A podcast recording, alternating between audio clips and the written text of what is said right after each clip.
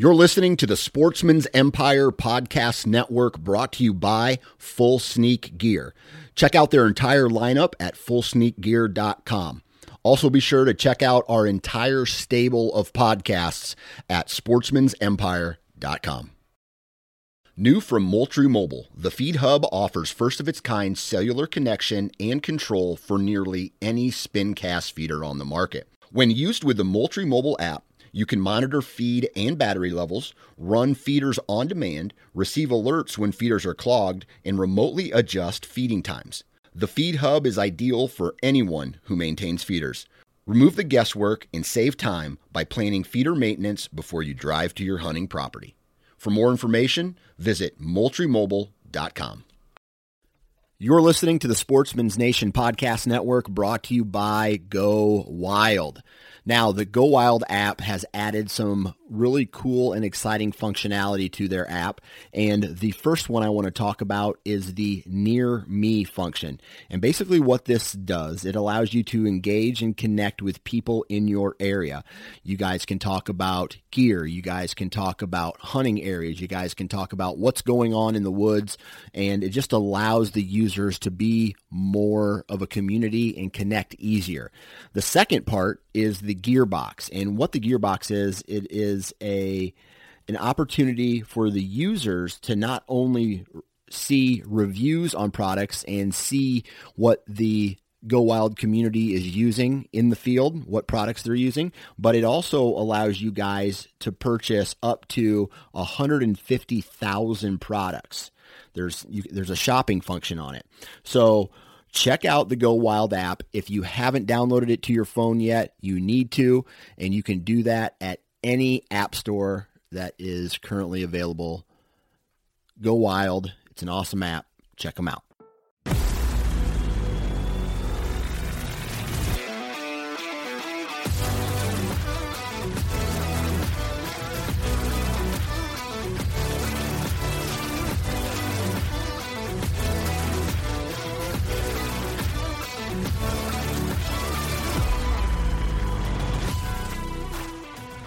Welcome to the Missouri Woods and Water Podcast. I'm your host, Nate Thomas. Got my boys with me today.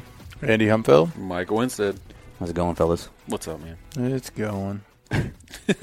Are you a little hurt? what are you right sad now? for? A little bummed at the moment. Well, why don't we tell everybody why you're a little bummed at the moment? What What happened to you over the weekend, sir? Well, first of all, we leave for you know our big elk annual elk hunting trip here at the end of August, and uh, we're 28 days out from the time of this recording. And uh, as of right now, I have no bow. yeah, yeah. We went to the. Uh, it was a great time, by the way. The Marshall 3D Bud Shoot, Yep. and um, decent sized group of us went and had a fun time together. Um, Oh, real fun. We use those. Well, not you. We use those for several reasons. I mean, it helps us get ready for the season. We get to compete with each other. We don't. I mean, I don't turn my scorecard in ever. I just, you That's because I beat you. you did not, and you weren't going to either. Definitely Would not. have. and then you got a DNF because what So- happened to you? So we stopped, you know, halfway through. It was two ranges, 15 targets apiece. Shot the first 15. Stop, eat a little lunch. We started the second 15, and I think I went first on the first target. Yeah, you were first. Yeah. I knocked an arrow, drew it back, and as I'm holding it, about to release, it just a big just pop. So I stopped. I mean, I didn't know what it was. Look at the bow, nothing. I'm, I kept my draw the whole time. You know, just I Right. kind of looked back at it, didn't see anything. It looked just fine, and I uh, went ahead and let the arrow go, and the arrow did not make it to the target. It was like 15 yards short. it just kind of just like flailed its way out there, which I'm glad you know we were in a kind of controlled environment. It was safe. I mean, it could have been a lot worse. Well, looking back now that you know what was wrong with your bow, I was lucky. yeah, Yeah. because you know you looked it over and I mean there were 15 people sitting there watching Yeah, um, behind us just because we were the first group to go and everybody heard that and we looked the bow over real quick and well, even couldn't the group in front of us, when once we caught up to them, they said, "What did you got? Did you guys hear pop back there?" It's like, "Oh yeah, That was my it's, bow." It's, it's my bow." So what happened was my well, once we got down there and found my arrow and everything, I really inspected the bow, see what happened, and uh, one of the limbs, it's a split limb bow um, on the bottom, just splintered. It didn't like snap. You know, it didn't like completely obvious- break. It obviously popped, but It Yeah. popped, yeah, it but didn't. it it just like splintered up, and uh, that was it for the day. And Yeah. but uh, So not only were you not going to beat me, then you couldn't let's even see. finish. yeah, that that honestly hurt more than the just the bow was just not being able to finish the event because it's the only once a year we go to the bud shoot and Yeah. we had everybody there. It was a good time and yeah, I mean that's the Except one for Micah, dad, yeah. dad- yeah, I couldn't make it because I had. I'm prior- sorry, not everyone. Sorry, Yeah. Micah. Anyone But that anyways, was important. yeah, like, like your dad always goes to that one. My dad was there with Yeah, us. usually Yeah. it's the whole crew. So Yeah, it's fun. But- I mean, you stayed with us the whole time, but Oh, had yeah. to carry around a broken bow and yeah, lick my wounds. suck- Yeah, that sucks. But um, as of right now, brand new limbs are on their way. Uh, should get those here in a few days. Going to run them down to the, the pro shop, have them uh, put them back on, and give it another go. yeah, I do have. I'm left-handed with a 31 inch draw length, so uh, selling my old bows is a is a difficult task. So I do still have my old bow that I've already kind of put back together and got it ready to rock and roll just in case. Which, I mean, I can still go. I'm Yeah. I'm going to Colorado. It's happening. I'm gonna go if I have to But- just throw a knife at it, I'll right? throw a, throw a spear. but no, I, I should have it put back together in time. It's just getting comfortable with it again. But Athens, uh, your bow was an Athens archery bow, Yep. or is a bow, The Athens archery. Ridge 34. Uh, you called him this morning. This happened Yeah. Saturday, or no Sunday. Happened on Sunday. Uh, you called him this morning, noon. which we're recording this on a Monday currently. Um, and what they're gonna send the limbs to you by tomorrow. So they were put in the mail today. So I called them the first thing this morning, and they said, "Oh, I got." They asked what like number of limbs and everything, and got all my information. They said, "All right, uh, this is what I have in stock. Um, give me your address." And it's on its way. The Athens bows, I mean, they have a lifetime transferable warranty, so it wouldn't matter if I sold this bow to Joe Blow from Arizona. Uh, that warranty goes with him on any of the the manufacturer craftsmanship part of it. Um, That's cool. so Yeah, sucks. I mean, sucks to have limbs splinter on you like that right. on a I new mean, bow, but it could have been worse. You know, you could have. I mean, that, Oh, it, those things can explode and Yeah. can cause some serious damage. So, That's what's good about going and doing these shoots, though. I mean, we, you know, if if you just got your bow out and then we went hunting, Yep. that happens on the on the mountain, hope potentially, Oh, I, yeah. and that's why we, you know, we shoot our bows. Mm-hmm. I mean, you get practice, and then if there's anything wrong, it's going to rear its ugly head here. Hope- Right. Hopefully, Hopefully, hopefully, it would really suck. The one pull out there that you might Right. make Right. is the one that happens, but yeah. Well, that's the thing. I mean, I'd already shot the first. It wasn't like I just pulled it out and it broke. I mean, I had we were just shooting the entire front, you know, front half. But things happen. Is what is. I talked to the guy. He's actually uh, an engineer. Um, used to manufacture some of the bows. And at first, I was like, "All right, what kind of crap?" But he, I mean, explain this is how common it. It's an uncommon, common thing. Uh, if a bow has problems, it's a manufacturer. I mean, there's no way to tell if a limb has some fibers messed up. right, So- yeah, but they're making it right. I mean, I, I couldn't ask for, you know, once I called them, they yep, give me your address. They're on their way. Yeah, that's cool. Well, let's get to the episode. Yeah. Uh, today we got uh, Midwest Wildlife. Uh, Ryan, Dustin, and Tristan come on, and we talk about uh, property management, you know, land management, just uh, summer projects, just all kinds of fun stuff. We just we go down several rabbit holes. Large rabbit holes. large rabbit holes, and uh, we have a good time. So um, we'll get into the show. And anything else, Villers? Hope you enjoy. All right, this is the Missouri Woods and Water Podcast.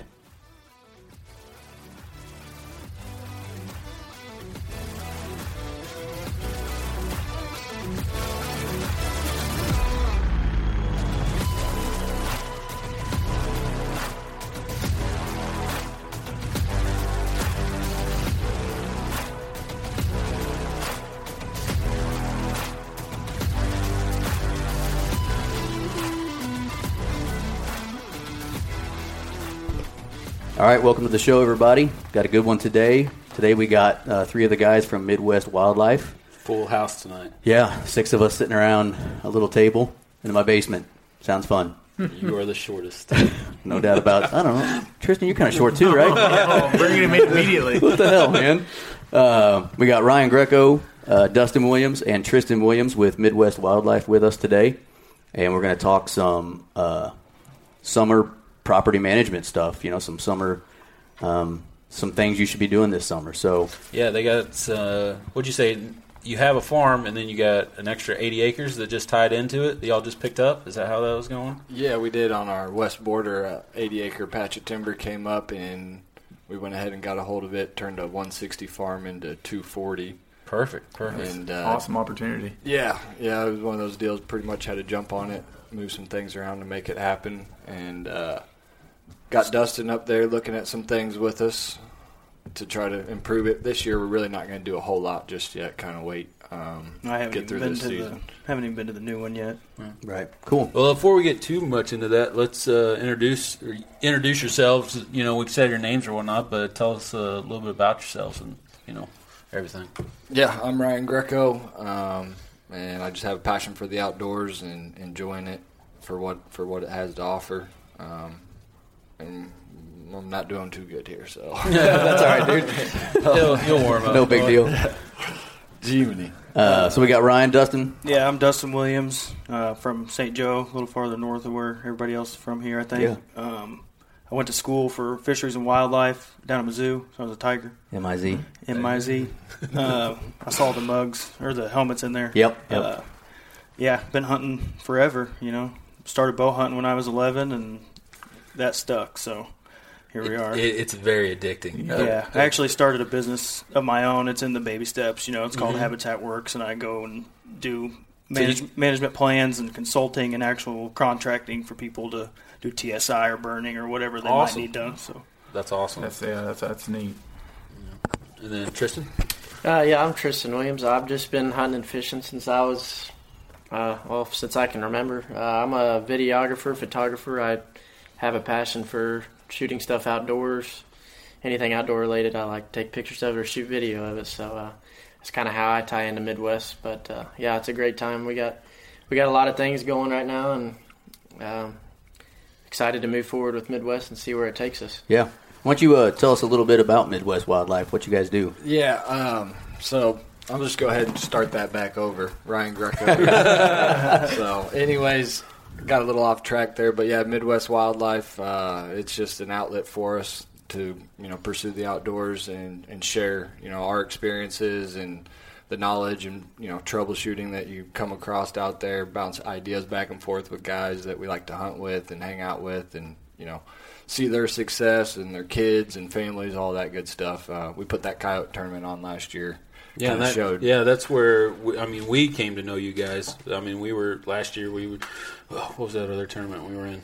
The, I uh, don't remember. I, Natural- I'll the tell you this. the natural, Natural born born yeah, we did the natural, and then we found out about you guys, and I mean, y'all are you know ten minutes from my house, pretty much, or and so we found out about you guys, and we've been Yeah. following your stuff ever since, and watching it. I mean, y'all put out some really good, cool, awesome content. Yeah. So Well, and that not to was interrupt, kinda- yeah, go ahead. I'll let you get back to that, but I will say uh, that was a great tournament. that was you. yeah, it was one first of the pass. best. Whoever Yeah. made the chili, man, that was good. A lot of the girls teamed up on that. Yeah. The Hemi, the Hemi household. I mean, they opened up the doors to us out there. It couldn't have worked out more perfect. Um, but uh, going back to Natural Born Killers, and, and what I was going to say was that that uh, night kind of showed exactly what all in one what we're about. You know, bringing people together for a good time. Nothing, nothing other than that really was what happened. yeah, I And, mean, uh, you had a really big turnout. Big turnout. Yeah, year Yeah. one. I mean, geez, we, we really lost count on how many people came and went that night. But Right. That was cool. what I mean, we you had had like some- 70 some prizes. Teams was it seventy partic- seventy something participants or Yep. Yeah. seventy teams? I can't remember. It was it was up there. I think it might have been. Yeah, it was seventy two per uh, teams, which you know two to four man teams. So Mm-hmm. there's like somewhere around 150 people at least uh, that participate in the hunt itself, and then people came to the prize draft raffle, all that good stuff. It was But- fun. I was I- upset. I I, won wasn't able something. to. I wasn't able to make it to that tournament. I was. I don't even remember what I was doing, but And that was actually the first time We'll be there won this money. year. Yeah, We'll be there we won year. money at that will. tournament. So we got the smallest dog. yeah, we did. That dude, that hunt. The only You guys freaking beat- coyote yeah, we shot guys that beat day. me on that. I got I shot one that was small, and I was in the runnings for a while. I think I lost it by two. So Well, we, I mean, and we even sp- we had to split it with uh, another guy that he actually. tied so we, with yeah, you. yeah, we tied up. I think he was a placer too. Uh, I believe. oh, overall, Oh yeah, Yeah. yeah, I don't Yeah, remember. I, yeah, I can't remember. a couple what, of those but- guys doubled up on some money. I know that, but it was fun. It all goes was back to it's- man. it's not- Yeah, it was fun. It's not about you know winning. Right. I mean, no. it was cool, No, but yeah, it was it's about having that fun. I mean, we. Getting to meet people, do what we're doing. Oh yeah, and from talk about it. I mean, we had that day. It was really, it was really compared to some of the other ones. As far as weather, you would have thought it would have been the perfect day to go out and hunt. Oh, yeah. We go out there and we were thinking we are going to kill so many dogs. So calm, we only had know? we had one double come in that we We didn't missed. get. Yeah, we didn't work out, and then Sorry, we had Russell. one pretty much right at last light before we had to book it in. So you know it, that's just there what some it is. misses. Yeah, there's some guys who knew where they were at and waited for it too. You know, they they knew where dogs were and waited for the tournament to Yeah. go after them. Oh, yeah. everybody had a different strategy. All in all, it was like my strategy was to have a good time and, and Exactly. Everybody I mean, that's why so we could do it again. That's I mean, we Nate remembers the chili out of all of us. I mean, exactly. Yeah, yeah. Some people And I- it was the I swear I remember some some cookies. it was- It oh, wasn't yeah, even was about the the cookies. Yeah. Yeah, another gal made the. I mean, it was a huge team effort. There was I don't know, a couple dozen people involved that really helped see it all go through. You know, and I made the point that, uh, you know. Couldn't have done it without you know one guy. Whether he only did got one or two prizes for it, or this guy did uh, the chili, or that one did the cookies. It, it all just like worked out to be completely perfect. So Yeah. it was great. No, it was first class, and Yeah. I know it probably takes a lot of work, but I hope you do it Outgrow again next yeah, year. we're we're going to. I mean, that's why we put first annual on there and make us have to live by it, and people There are go. asking all that good stuff. So, and then the uh, natural born killer guys, they actually you know gave us some tips and Mm-hmm. and some ideas and helped us out in some different ways too. So again, you know, just people working together for you know the overall sport. Yeah. um, it's cool to see. But uh, going from there, um, that was why we wanted to do it out here because, like you said, that was like the closest one out here on the east side or Mhm. west side of Missouri, really. Um, so it was just fitting. A lot of people really wanted to do it. It's close to an area where a lot of people hunt. But Yeah. So one thing you should know about our show, we get way off on rabbit holes. We go, in, we go into Yeah, rabbit holes That was kind of it for So me. uh, Yeah. it- this is awesome. This Yeah. is what the show is. So I'm going to try to bring it back in and let you continue explaining what Midwest Wildlife is before we So, interrupt it. It is kind of just that. I mean, the, we revolve around the tournament right now. That's part of our identity. Um, we're lifestyle brand. You know, we have the hats and shirts and uh, quality focused. Um, and then again, you you already talked a little bit about the content. Uh, Tristan and I have been working on the content together for. Well, this was our third turkey season. So, the third turkey season that we've actually done some downright like focused on the goal. Um, and we've come so far. I mean, if I showed you guys the stuff that we filmed the first year together out there, you guys would laugh and wouldn't even believe it. But, I would not laugh. um, I, I, well, I, I have mean, filmed three or four myself right now, and I've self filmed a deer hunt and two turkey hunts. No, I, I believe it. It's Tristan not would laugh at us. Yeah, yeah, he would. this guy. Yeah. that's Well, why we he knows where he came of from. hunts. Tristan knows where he came from. It didn't. He didn't just pick it up and know it. I mean, he worked. Mm-hmm. He's worked relentlessly at figuring out all these different little things to, you know, put these masterpieces together. And fortunately, we've been able to work together really well at it. So that's kind of where it lies. And then we really have been just a business. It'll be uh, one year this third quarter into this third quarter of 2020. It'll be one year as a legitimate business. So. Awesome. Um, we're trying to grow. COVID didn't help. Uh, we had a deal going with some uh, hopeful opportunities that kind of came crashing down because of that. Put some things on hold, but uh, we're still getting after it. And then, so that kind of leads to Dustin and I's relationship. He went to Mizzou, wrestled there with my brother uh, down there. New guys, new guys through each other and whatnot. And I had an Ozark farm, and we got together on it. What? Just this February, yeah, I think. Yeah, February. That just happened to be Oh, a half a yeah, mile from my spot. fiance's brother's house. And so I took his Ranger over and we did some work that day and flipped uh, it. yeah, flipped it. Gave a analyst the property, not the ranger. yeah, yeah, almost though. That place is like a mountain You could, down there. yeah, if you ain't good. So Yeah, sorry. I was just wanting to make sure no one knew we flipped that Ranger. That would have been more fun. I'm sure it's been flipped.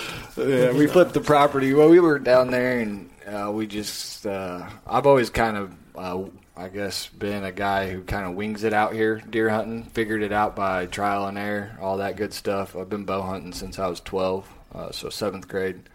I was like, I need to be out there more. Where all we were doing was hunting one time a year. Uh, back then, it was kind of that's what you did. Your dad took you out for rifle season. You're lucky enough to get to go those two, three days, whatever. And I was just driven to go more and more. So bow hunted, figured a lot of it out on my own, um, which that's how I like to do things, anyways. But um, I'm fascinated in the science of it all and just kind of checking in on what I've known and have learned and come to know. And so that's where I like to get into this stuff with Dustin of, you know, different ideas or kind of out of the box stuff. Um, Kind of breaking it down. You know, you've got Natural, more- yeah, yeah, the- more natural What's there? feel. What needs to be there? What needs to Make be it taken out? Right. basically every, would you say, square acre working for you on the land, not right. just, oh, here's where I want my 10 acre food plot or there's a nice oak tree. You know, it was, Yeah. hey, let's zone in on some of this other stuff of how these deer travel. all encompassing Yeah. thermal patterns and Mm-hmm. just anything that is beneficial to to the hunter. You know, Yeah. just to know. And again, I think things that you're still halfway aware of, you know, or should be at least if you're trying to harvest mature deer. I mean, and if you're not, that's fine too, you know. But um, I've been able to what I live by is leveling up. So I've leveled up. You know, I've killed deer and tried to grow as I kill them. You know, sometimes you go backwards, sometimes you don't. Whatever. Um, It's uh, we've talked about this in our show. It's about what's your individual experience. What are you is, looking to get? Yeah. right? What, what's what's your what's your year look like? What's your there's a hundred different variables. You know, people. Yeah. It's not just getting to go out and hunt. Some people can't hunt 15 days out of a season. You know, take what opportunity they can. That's their choice to. Um, but I wanted to get into some of this other stuff, challenge myself a little further, um, and just gain a little more understanding for future references and stuff. And so, fortunately, Dustin and I Yeah. got together. and It's been great. My, I mean, myself, like with Midwest Wildlife, I'm the habitat guy.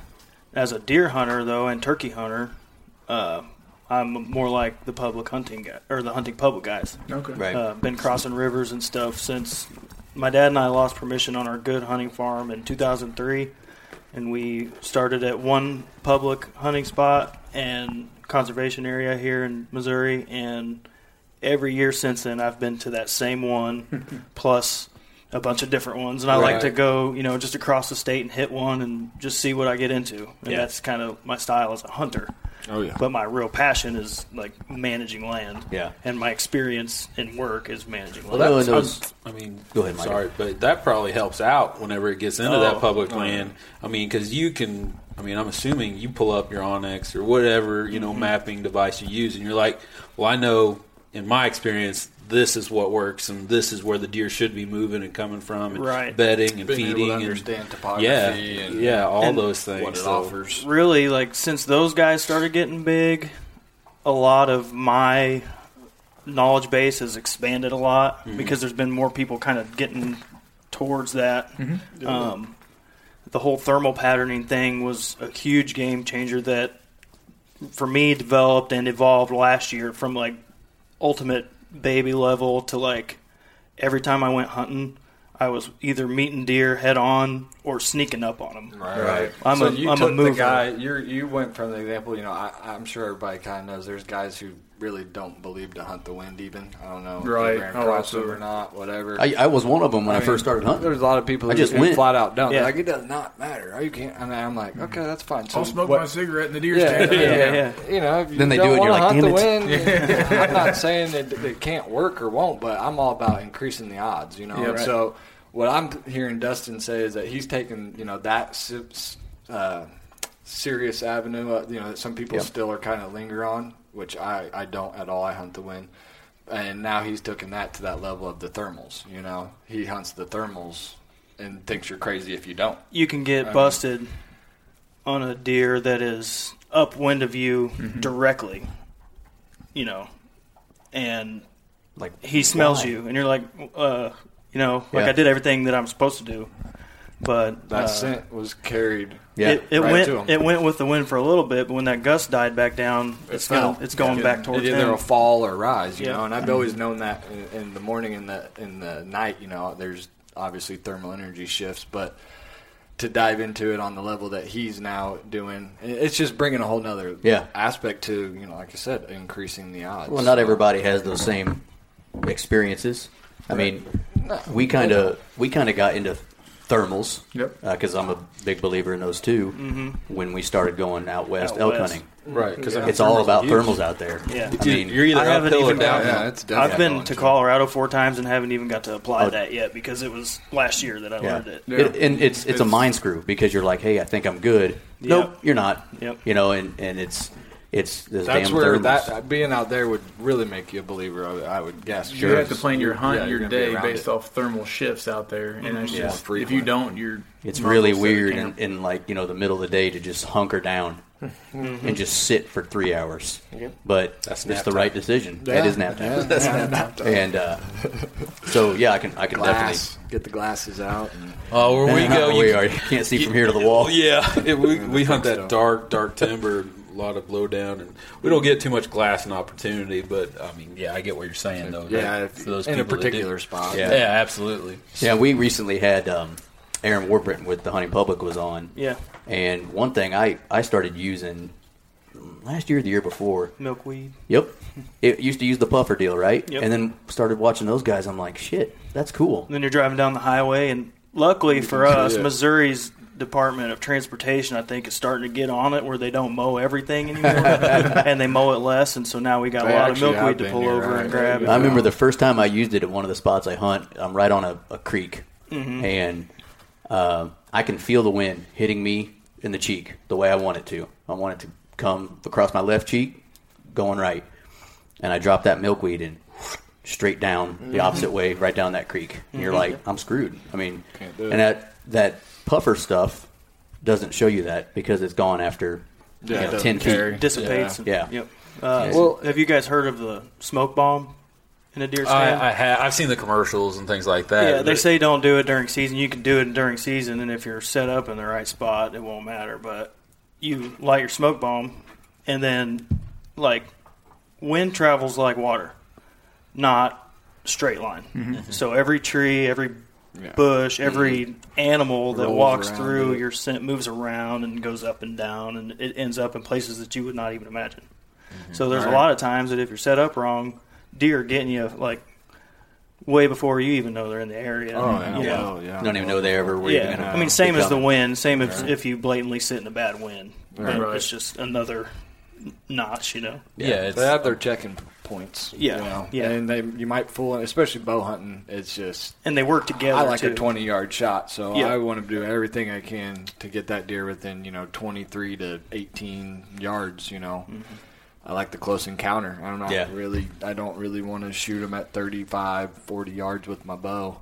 Yeah. And so, I mean, I've, you just see it all. And so it brings it back to kind of what uh, Dustin was saying, you know, the, all of us have that public bone in us. Tristan's chased on it. I mean, all of us sitting here. Um, We'll go, go, go hard at it. We don't have the luxury like some people do, or we have at other times that we may not now. Fortunately, this farm we're talking about here in particular, uh, family owns 160 uh, in-laws that me and my brother-in-law hunt, but I did buy the 80 next to it, and so um, it gives us the opportunity to do a little bit of both. But we'll chase, we'll chase these deer anywhere we have to, you know, Right. too, and breaking it down. But this gives us a, a, a ability to really break these down to hunt the best for us that they can when we have the right opportunity to hunt them, so that we don't have to, you know, run around on all these other Yeah.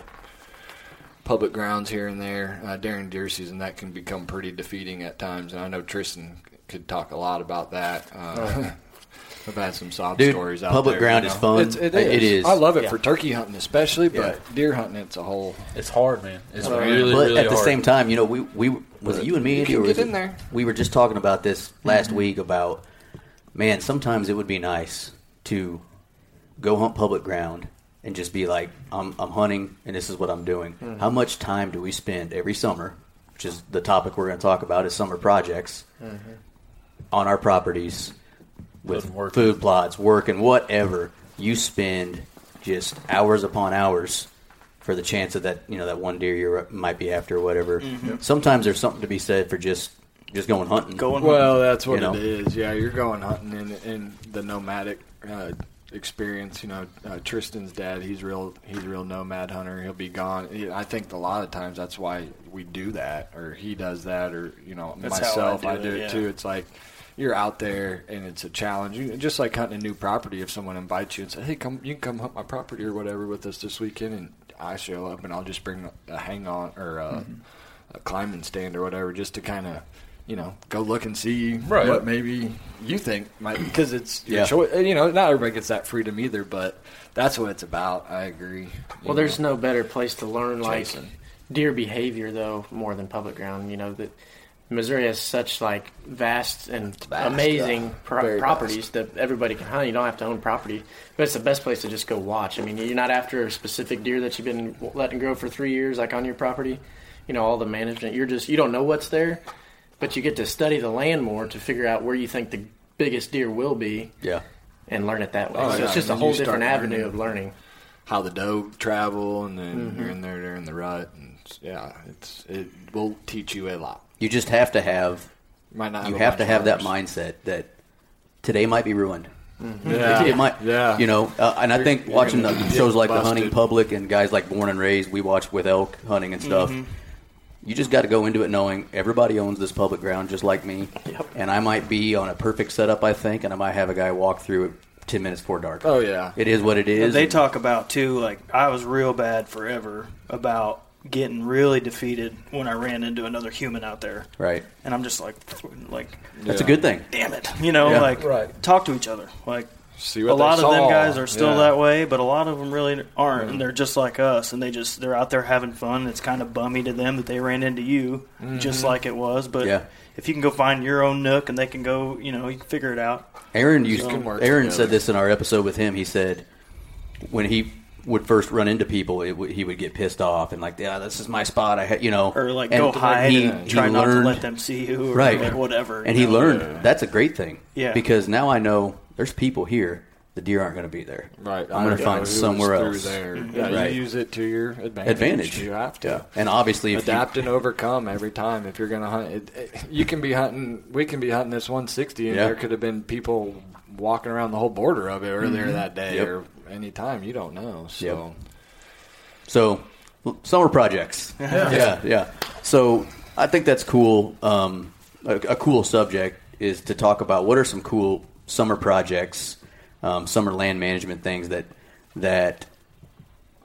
We should be doing right yeah, now. there's a lot of people. I mean, we're we're we're getting a little late right? now, but Sure, I mean, yeah. If we were four, five, six weeks ago, there's we can still touch on some of that stuff absolutely. too. Yeah, But yeah, we're, we're definitely we're going to be releasing this in August, and and Yeah. that, that just is what it is. But yeah, we um, you know, there's a lot of people out there that either have access or, or own land that they're kind of like a lot of us, even Mm-hmm. maybe before you started learning a lot about it, Dustin, is what, what in the hell do I do? What do I I do? got it. What do I do with it? Right. Check Yeah. trail cameras, yeah, yeah. Throw that bag of corn down every once in a while. that preseason attract. Yeah, yeah, exactly.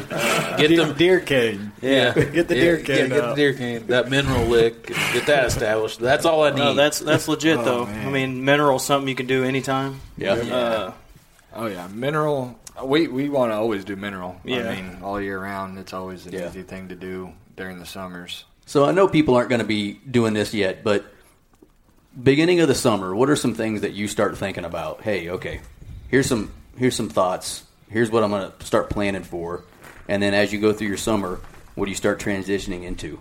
You know, so when do you when do you really start messing with your stuff, preparing for the year coming up?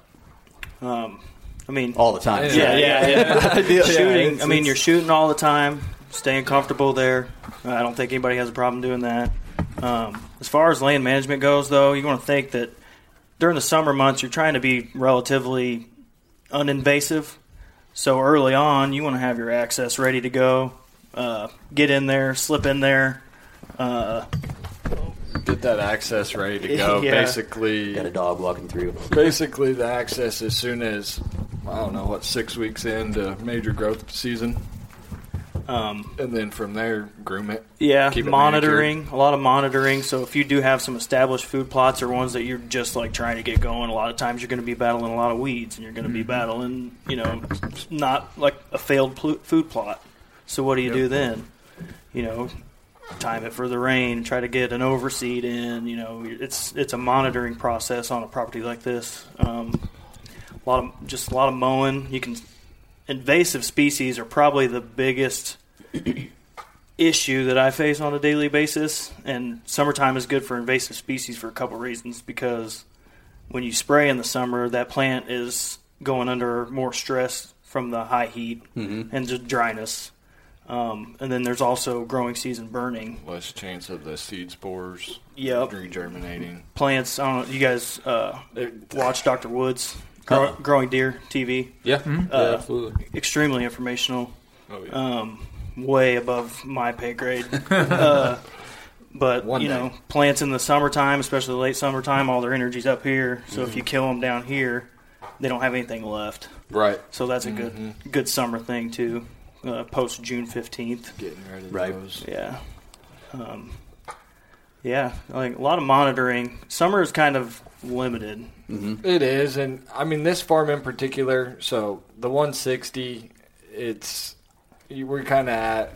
We can do whatever we want hunting wise. You know, it's it's you know your deal. Do what you need to with it. Help out. It's uh, the grandfather, my grandpa uh, in law is what it would be. It's his place, and so he'll he'll it's CRP. What probably at least three quarters almost of it. Yeah. so to speak. I'd say 100 acres is almost CRP, and then the other 60s ditches and draws. But we have established mineral sites, so always go through, freshen those up, whether we have cameras in front of them or not. That's always the thing, keeping those good uh, for your doe population and then you know overall antler growth.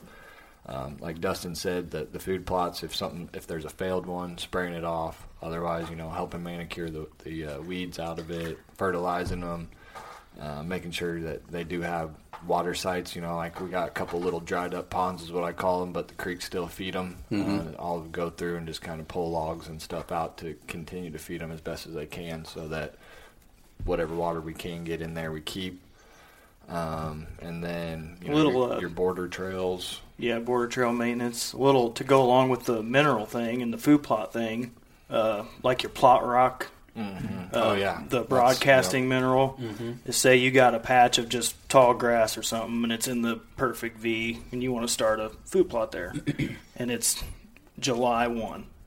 You go in, you knock down the tall grass, you terminate it, most likely with chemical. I try to do it without if I can, but that's a lot tougher to do. Difficult. Yeah. You get your seed down and you spread that plot rock or Redmond. You can Just get like you can get stuff just pellet, like it at yeah. TSC. That's you know it's I widely it- available. I call it the mineral plot. Yeah, and then any his- any plant that grows in that area has that mineral in it. So the deer critters aren't having to go through the soil to get that mineral. They don't gotta eat dirt to do it. Yeah, when you think about a deer, what's Yeah. the what's the biggest cause for aging is their teeth. Right. You Right, wear the grind teeth down. down, Yep. and then he's probably going to have some health issues because he's been eating dirt mineral, you know, for whatever. Is my thinking long. at least? that's- but I mean, it makes out sense. I'm, I'm not a scientist. If you can Yeah. give it to him easier, you might as well. Right. You know, and not only that, I- You know it's- what's it's funny, not though, is- concentrated either. you I don't know what you all do, but when we, I personally on my mineral sites, I know Andy does this. We mix our own. We think we're mm-hmm. scientists. I don't know. big Well, you fifty-five just said you gallon. were. Little this, little that. you know, we, we, we buy salt and trace mineral and dical and and I'll I'll have a pile of it right here, and I'll get on camera a damn deer five feet away from it where it washes, digging in the damn dirt when he's got a pile of it. See, It could I, be too hard. It could I've be never hardened, even thought yeah. about that. And I'm just Yeah. like, what? I mean, it doesn't bother me I spread they're mine there. out but in a general area. Always have. I mean, probably two, three times the size of this table here, Uh-huh. which was tapped on it, just because I don't like it all concentrated in one area anyway. Yeah. And then they pack it down so much that it turns into like an area that holds water pretty much too. So Right. it's like a A little bit of a pond area. mineral pond. Yeah, Yeah. I mean, I have one that's the size of this room. Yeah. and he shot a doe. Tristan did over it last year, and it's like a mineral watering hole, pretty much. Right. but that's a good idea. I didn't think of that. I mean, I, I do. it out drop it, and it's you know this pyramid deal. And I've seen it to where it will harden up pretty darn thick. So um, I ran mineral for like ten years. It's always just kind of been my thing. Just keep a mineral in there. we I've always ran it, but I've always just went and like bought a damn trophy rock, and nothing against trophy. I mean, Mm. no, like I would just buy the trophy rock it. ground well, and down. you pay for it, and then Yeah. you look at it, It's not and you look at the back, yeah. and the ingredients is like ninety nine point some percent just straight salt. I just get Which is yeah, fine, I get that but- same mineral rock just ground up. Yeah. and that will harden up like that. like that. You Yeah. know, so his suggestion spreading it out. I mean, you can do. I've you can spread it out over the top of your food plot, and it's still going to give a mineral right through the clover. I've you know? done, you know, trees will be multiple stem, one dies, and you've got this nook that holds water and stuff. Mm-hmm. Throw some mineral in it. Yeah, You want water very, very close to your mineral sites. Yeah. I'm. I'm sure some of you are aware of that. Some people aren't, but you want it within a stone's throw, pretty much, of your. I've mineral got a problem in one of my spots. Dustin, I want to hear your, your your thoughts on this. So one of my spots, I've got a problem. My mineral site stays wet, just like you were saying, Ryan, Mm-hmm. but really wet. So if we get one good rain, washes. washes it uh, And so, well, I mean, maybe that's not a bad thing. My mineral site has turned into a pretty large site because it'll wash yeah. and Go it's up on the killing everything, you know, down of it. Yeah. And now the site's probably 20 foot long Yeah. by 10 foot wide. I would assume that a lot of that, other than the It's got good sunlight in there. You could probably put. No, not really. Yeah, I would Yeah. I would assume that other than the the direct high flow part of that, a lot of that soil around is still pretty rich. I Mm-hmm. would imagine. I've not seen it where it washes and then you've got like an elongated. I've seen the big washout like hole craters, but This uh, like sounds well, like this a is kind of a this is kind of a weird setup because it was my bad, right? So the first year we started doing mineral, I know we're going off on a tangent, but Well, that's mineral, what we do. mineral's a big deal though. the first year we, we did it, I had this smart idea for the first couple of months of the summer to, to put soybean meal in with it. And I'm like, oh, they'll love that. Mm-hmm. Well, soybean meal gets wet. What's it do? Rots. yeah. And so the Ferments. original site I had, I went to check it one day, and it was, I mean, it was a dead animal smell. Just rank. So I had to, I had to shovel it out of there. Oh, All the, and so that was the Oh, you're original site. Then I moved the site up uphill, I guess you'd call it yeah. and now it's you know one large spot Oh, okay. because I had to kind of. I, I mean, I, I remember walking in there going, "Something's dead in here," The crazy and then I look, is, I'm like, "Oh, it's that." After he moved it, they started using the old site. Yeah, Like once he shoveled it out of there, we had, on, on camera they were going back to the old rotten spot and Wow. not the new spot. Wow. yeah, yeah. But now it's just kind of all one big, um, you know, mineral site. But you know, I'll go dump a dump a five gallon bucket of that, and the first rain gone. Yeah. You know, it doesn't harden up like I kind of want it to here and I'd- there. yeah, I'd probably move it to Well- where it doesn't get ran off. Build 'Cause a- I've, build I've a had berm or something. believe it or not. I, this was years ago too, where I would put the big old. Just say it, Andy. Just say it. Say you're right. I, he said build a berm. I believe I did that. You did do that. Yeah, yelled at me. well, I mean, I mean, I did something too. So in St. Joe, up there where I live, we get we're fortunate to have some urban agricultural ground to hunt. Everybody knows that city deer get big.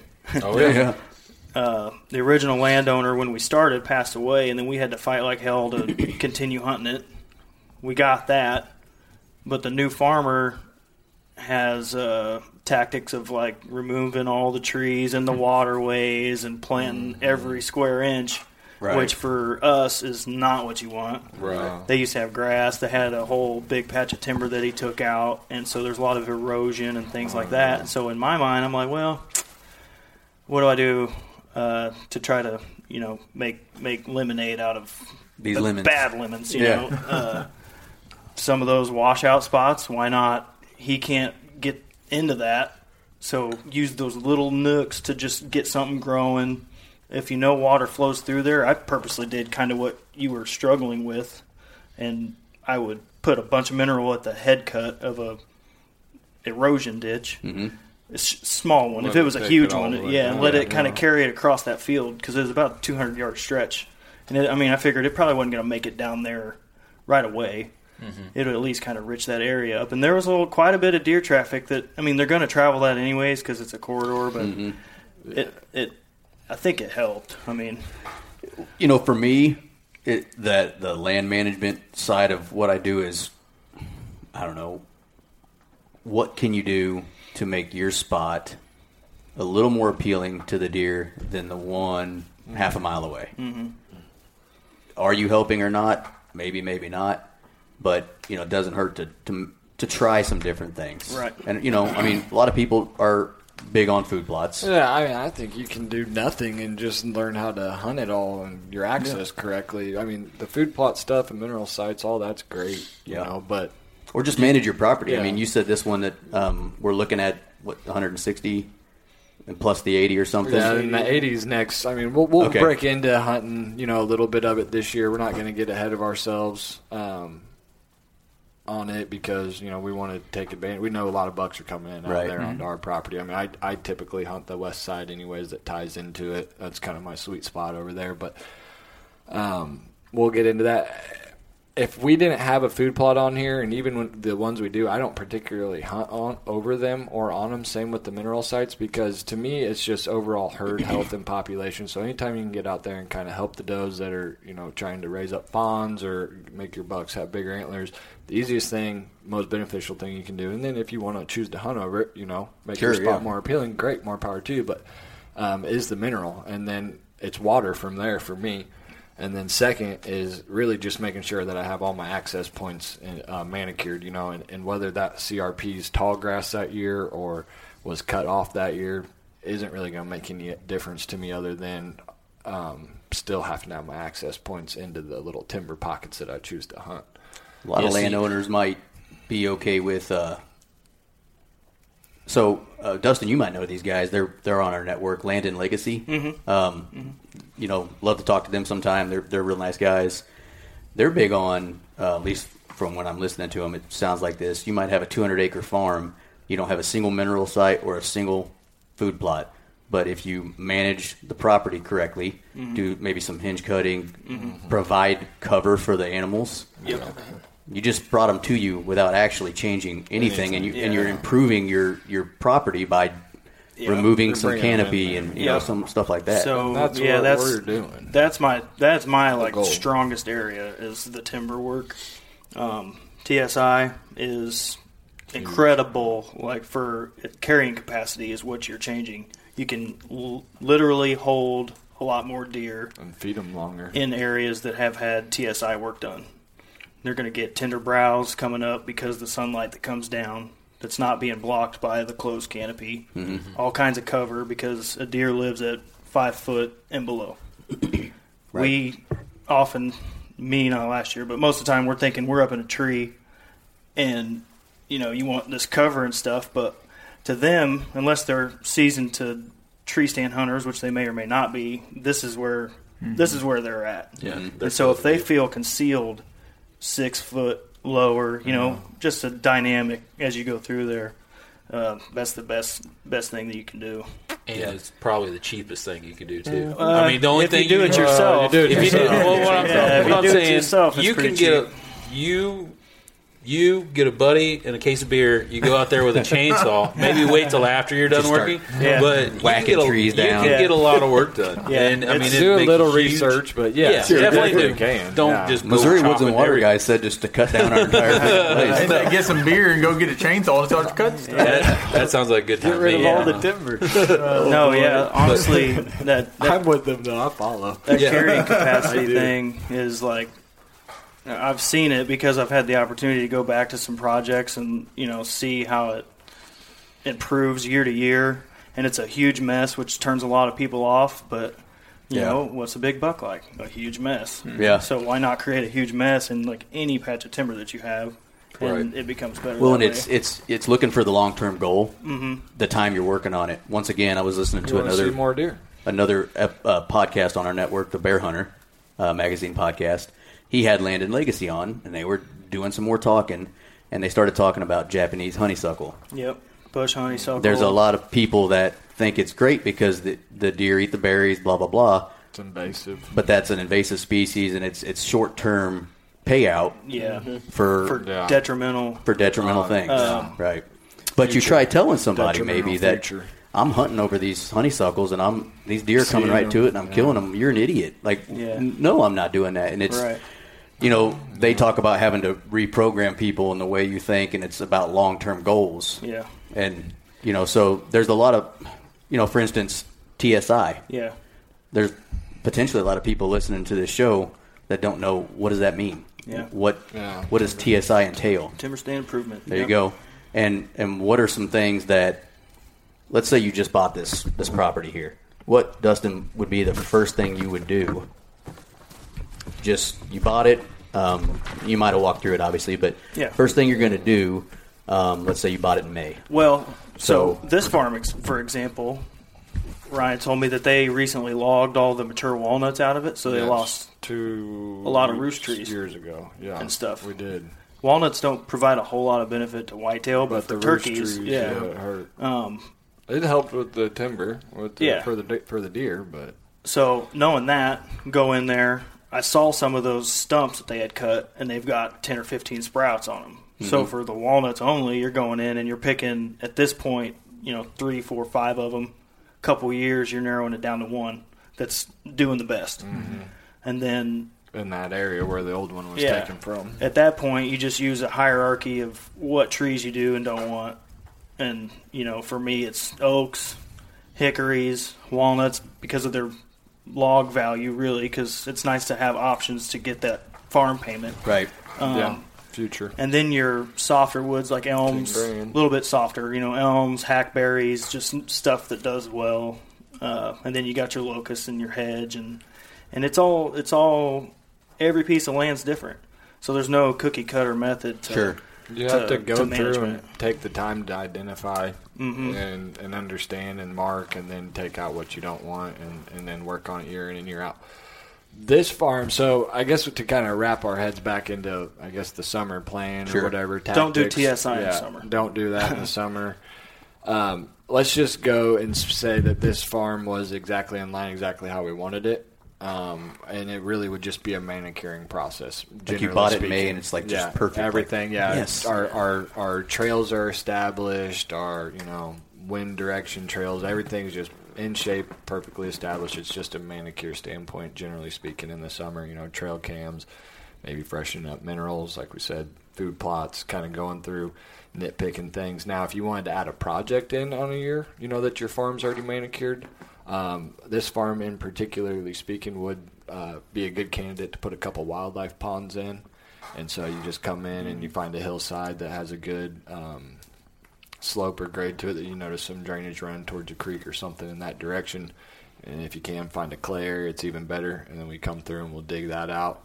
We'll make about a 10 yard by 5, 6, 7, 8 yard pond that then stays full all year because it's on that backside of a hill. And uh, I mean, it's like a it's like a food plot, you know, but for water. They gotta right have it. there. It's Yeah. it's another thing that they're going to go to. And I I picked that tactic up years ago, uh, hunting down in Gasconade County. I got to hunt on a guy's farm. I think he had six six to eight hundred acres down there, and he'd have all these uh, slow rolling hilltops, and every one of them, you know, he had these wildlife ponds, and every night you just see deer. You know, it didn't matter when they just come crawling right up and get that easy access water. Um, saw a lot of bucks over them or in those areas, but I mean, to me, I like hunting doe because if I know that I, my, I understand and learn my doe population, and that's something you can also do in the summer too, checking in on your does, um, you know, from afar to see how they're doing. You know, there's um, to me, if I know they're consolidating in certain areas, then I'm going to be able to understand how the bucks are going to most likely be traveling.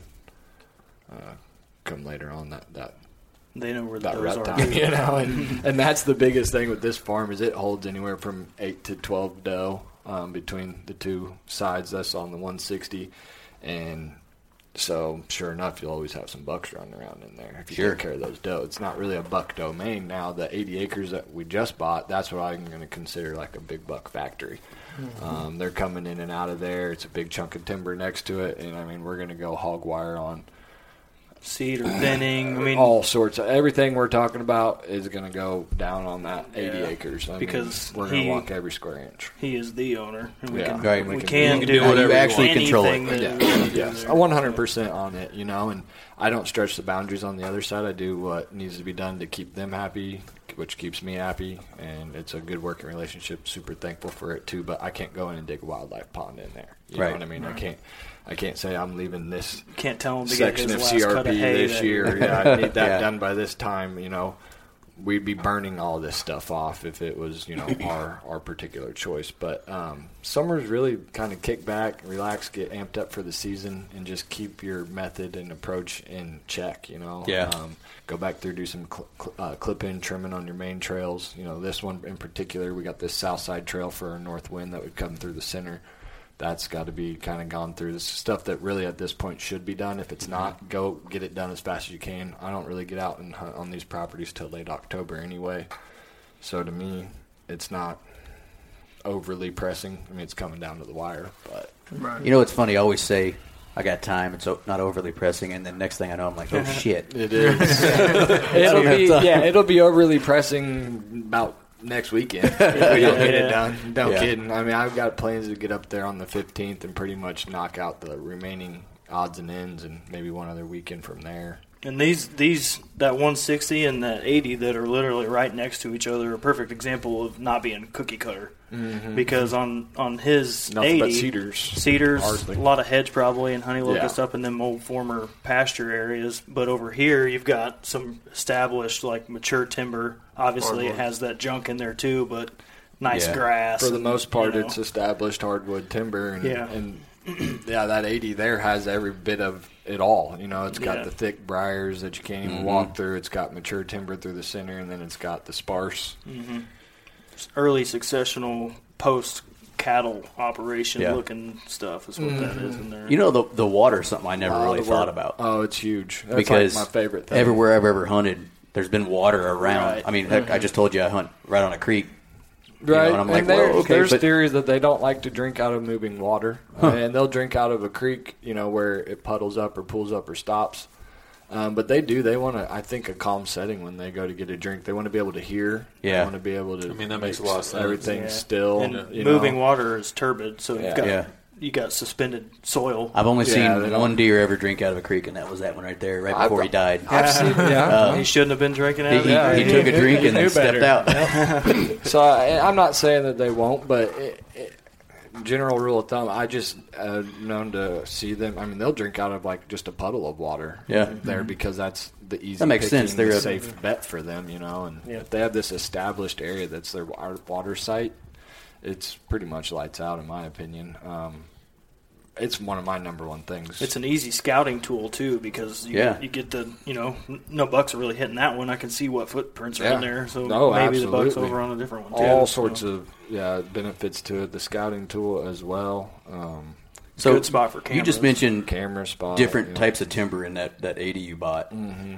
That's one thing, you know, at one of the places I'm at, and, you know, Mike has got some new places uh, he got Yeah, access to similar. this year.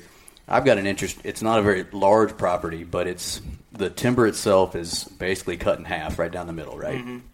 By a creek.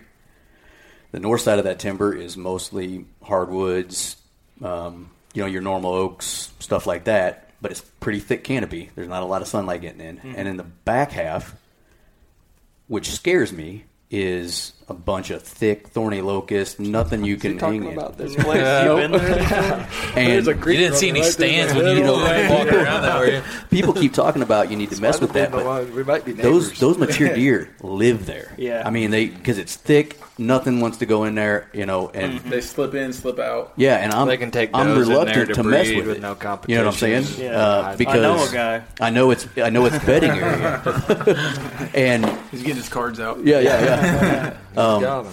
it, that's the thing that you know people have to kind of think is is this going to um, what's Screw the up. word Or is it going to screw it too up or invasive. is what's Yeah. going on now going to last right.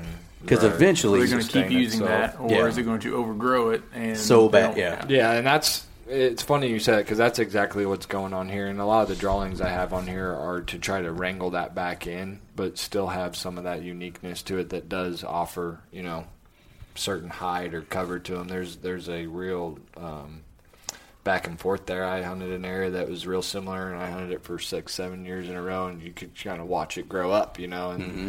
it was real awesome for like three or four years because it was just the perfect setting. But then it went it went from not being tall enough to perfect to too tall, too overgrown. You And know, now and they're then you can't see, nothing can really go through there. Any I've of that. had the same thing on that piece of public that I was talking about that I've Yeah, been in yeah. for 15 years. And I might have been lying on seven years. It could have been longer, ten, Yeah. whatever. you know. Right. It's been a long time ago, but I did watch It it, go through that Yeah. phase. and- But it makes you it makes you double. I mean, almost second guess yourself.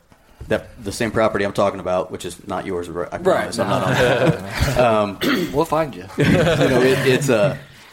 Um, three years ago, I was walking through there after a snow, after season was over, just trying to look for some sheds, Best time to walk. and it has some. I call them uh, curtain vines. Oh, yeah. I mean, it just looks like a wall of you know. I don't even know what, what it's actually called. Some probably some English ivy or Sure. Virginia It could be creeper. poison it was still it was still Could green for poison the most part. mean- So anyway, I'm walking through there, and I get within you know me to Tristan, which is maybe five feet from that ivy, whatever the hell it was, This and I, I bump a, I bump a buck, and it's this buck I've been after.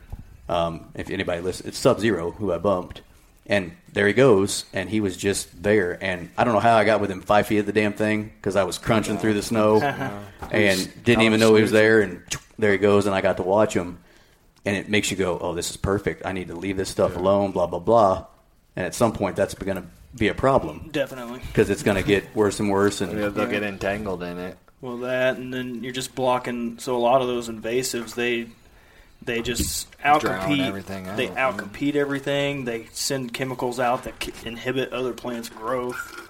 And you know, a lot of these problems that we have, like with the the oaks that die, Mhm. isn't because there's just something getting them, but their conditions aren't what they need to be for the for the trees to remain healthy.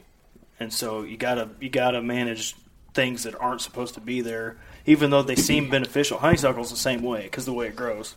When it gets big, it umbrellas out, and then it creates this like shelter. Mhm. And they love to bed up against it, like if they can see out a little bit or whatever. But before long, you can't move. Like a big buck, you think about how how wide, like two feet wide antlers they got. Right. What it's like walking through some of that stuff, like. They don't want to put extra effort in to The- get through. yeah, they want to be safe and have a good, secure place. But if they can't move through it, and They got to find know, a new route. They Yeah. got, they got to be Yeah. efficient too in their methods. Yep. I mean, throughout the season, And that's one everything's always changing. One thing I've done hearing you say, I guess I've been doing it, but not maybe intentional. It's for my own benefit. Uh, one of the properties I, I was on, I was taking a, a tractor and mower, and, and every couple years I'd mow some trails back open and stuff.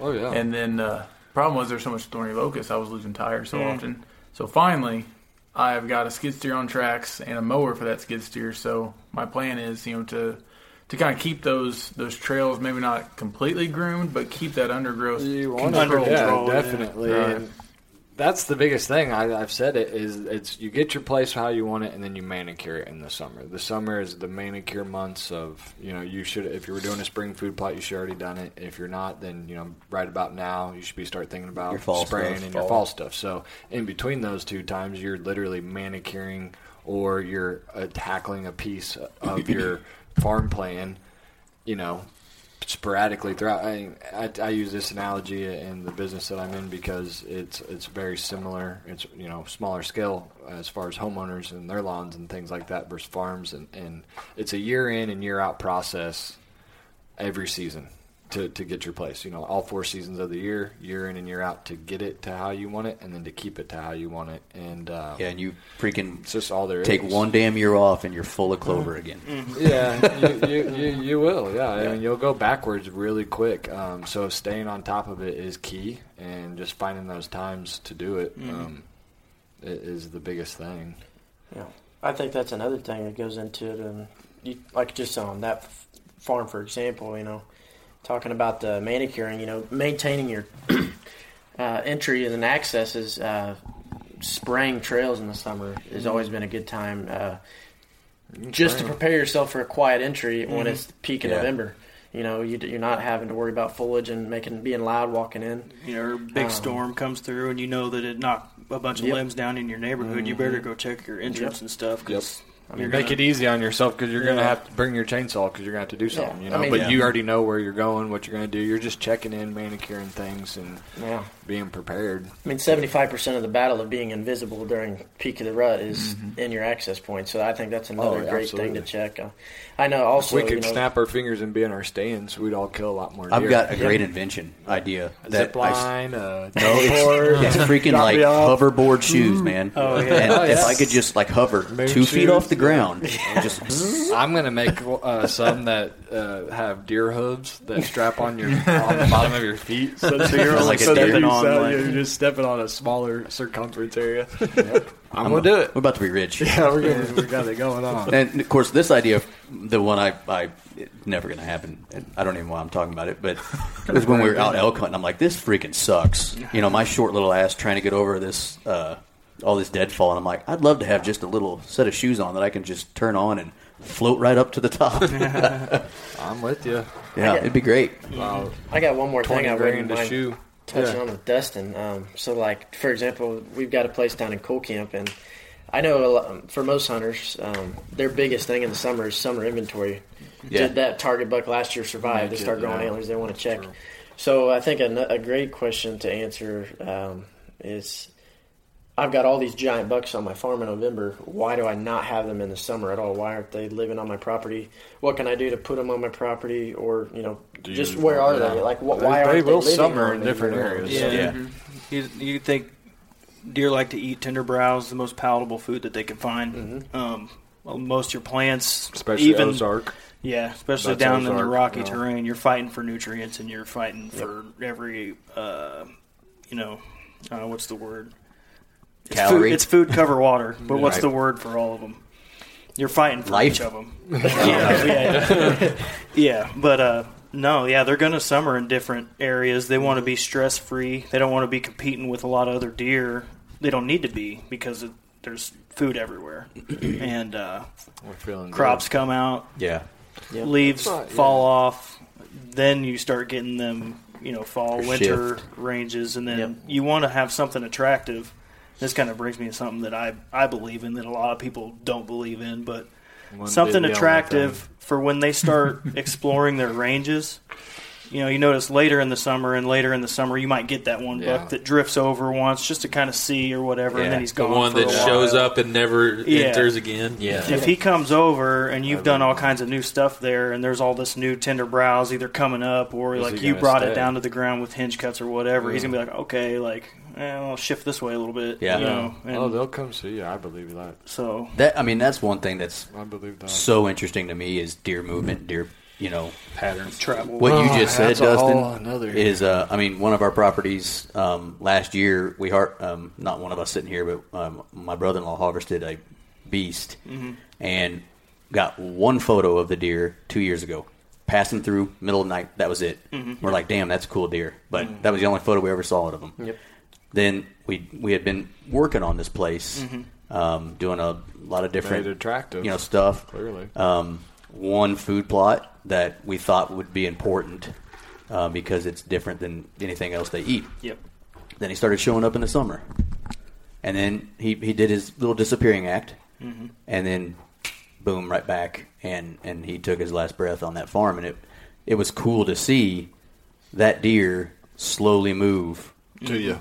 He wasn't living there, but he, He was- frequented he it. frequented Yeah. it again. You made Yeah. it, yeah. You made it to where Yeah. he would frequent the area, and I mean, I think that's the goal for most people. It's hard, and even to Tristan's point on that farm, how big is your farm? You know, your is it, uh, you know, 100 acres, 120 acres? How's it lay? How's it run? I mean, those deer could be just 40 acres to the side. You don't know it, but again, Yeah. making it more attractive, get them back on you.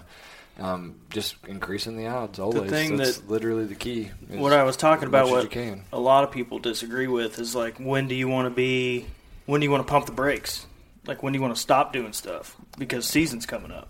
Yeah, I think you can do whatever you want all summer, pretty much. Yeah, all Don't- summer, I mean, with me- aside from totally it. transforming your property. Just freaking have Yeah, like that's a, whole party nother out there thing. every night. Yeah, Yeah. you can get after all your little projects and stay on top of it as Yeah. frequent as you want this time. A lot of guys like I I, love late season hunting.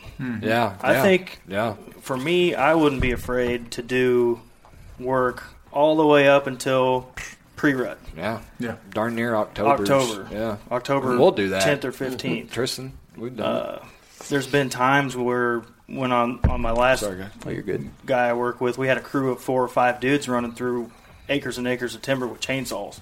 Yeah. We could do 30 or 40 acres in a day with all of us. That's a stretch. Not that one. That, maybe about half of that.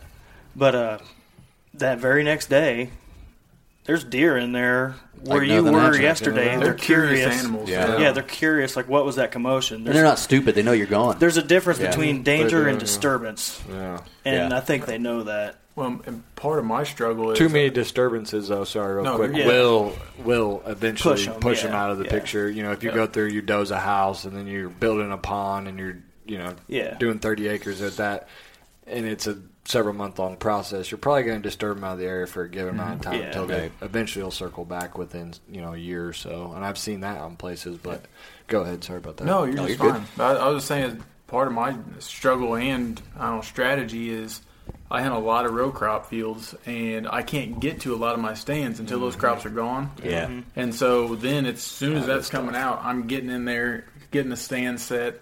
I've already cut quite a few shooting lanes early, early summer, just because when the growth started, I want to make sure you know where I was. And so I got to where I can get in there, and then I like as soon as the crops come out, because something's changed and they get curious, and then you're that. As soon as uh, you know someone's done some dirt work, some fresh dirt work, Oh, they love turn. they dirt, love yeah. turn up you know dirt and they just get that curious from it might be just for a couple times just to check it out but i noticed the buck i've seen in that summer you know whether it's a, a trail cam picture or whatever they disappear on me for a, a long period of time mm-hmm. and there's some success and that little tweak little change and all of a sudden they're curious again and they're back in that area like you were talking about mm-hmm. Yeah, and I mean, even with the crops, if it's corn, they're going to lose cover and they have to disperse differently and go about their nature. I mean, they're always changing. So, mm-hmm. and then you know, then there's the variable of humans too on top of it, pushing them around, doing something you might not know they're doing. Yep. Someone could be building a house somewhere that you know. Yeah. mean, you- Freaking coyotes running through in the middle of out, your yeah. hunt. Yep, Yeah. this is over. neighbors, pet dogs, Oof. yeah, I've had that a Oof. lot. That's that's about. I don't even want to hunt places like that. It's a, sounds like there's a touchy touchy uh, feeling there someplace in there. through. Yeah, that's bad. I'm Bad. good. I'm good on that. No, it's there's always something changing with your. You know, every property's different. Mm-hmm. I mean, like like you were saying, Ryan. How big is it? And then, well, I mean, what is it? Is Well, it 200 yeah. acres of nothing but row crop and a few ditches, or is it 200 acres of all timber? Right. And I mean, everybody in here has brought up different scenarios, and we could probably keep going around again and again and again on Yep. places we've been and what we've seen and how it's all gone. And to me, what it really comes down to is I've found out that these farm plans are highly educational for people to try to, you know, figure out. Like you said, your scenario or your scenario, have a guy come in that can give you a different outside perspective, hang out with you for a day, hand in hand, leave you with a nice map and some some things to read over and to kind of just sit on, and then attack it. You know, a little at a time. What Right. can you do this year? What can you do next year? You know, a lot of these guys who hunt together too, you know, five, four, five men in a group or whatever. You know, you, I, the drama that can happen with some of that stuff, or oh, he says it shouldn't be here, and he says it should, and this, you know, I've I've seen a I lot can of that see it, stuff. yeah.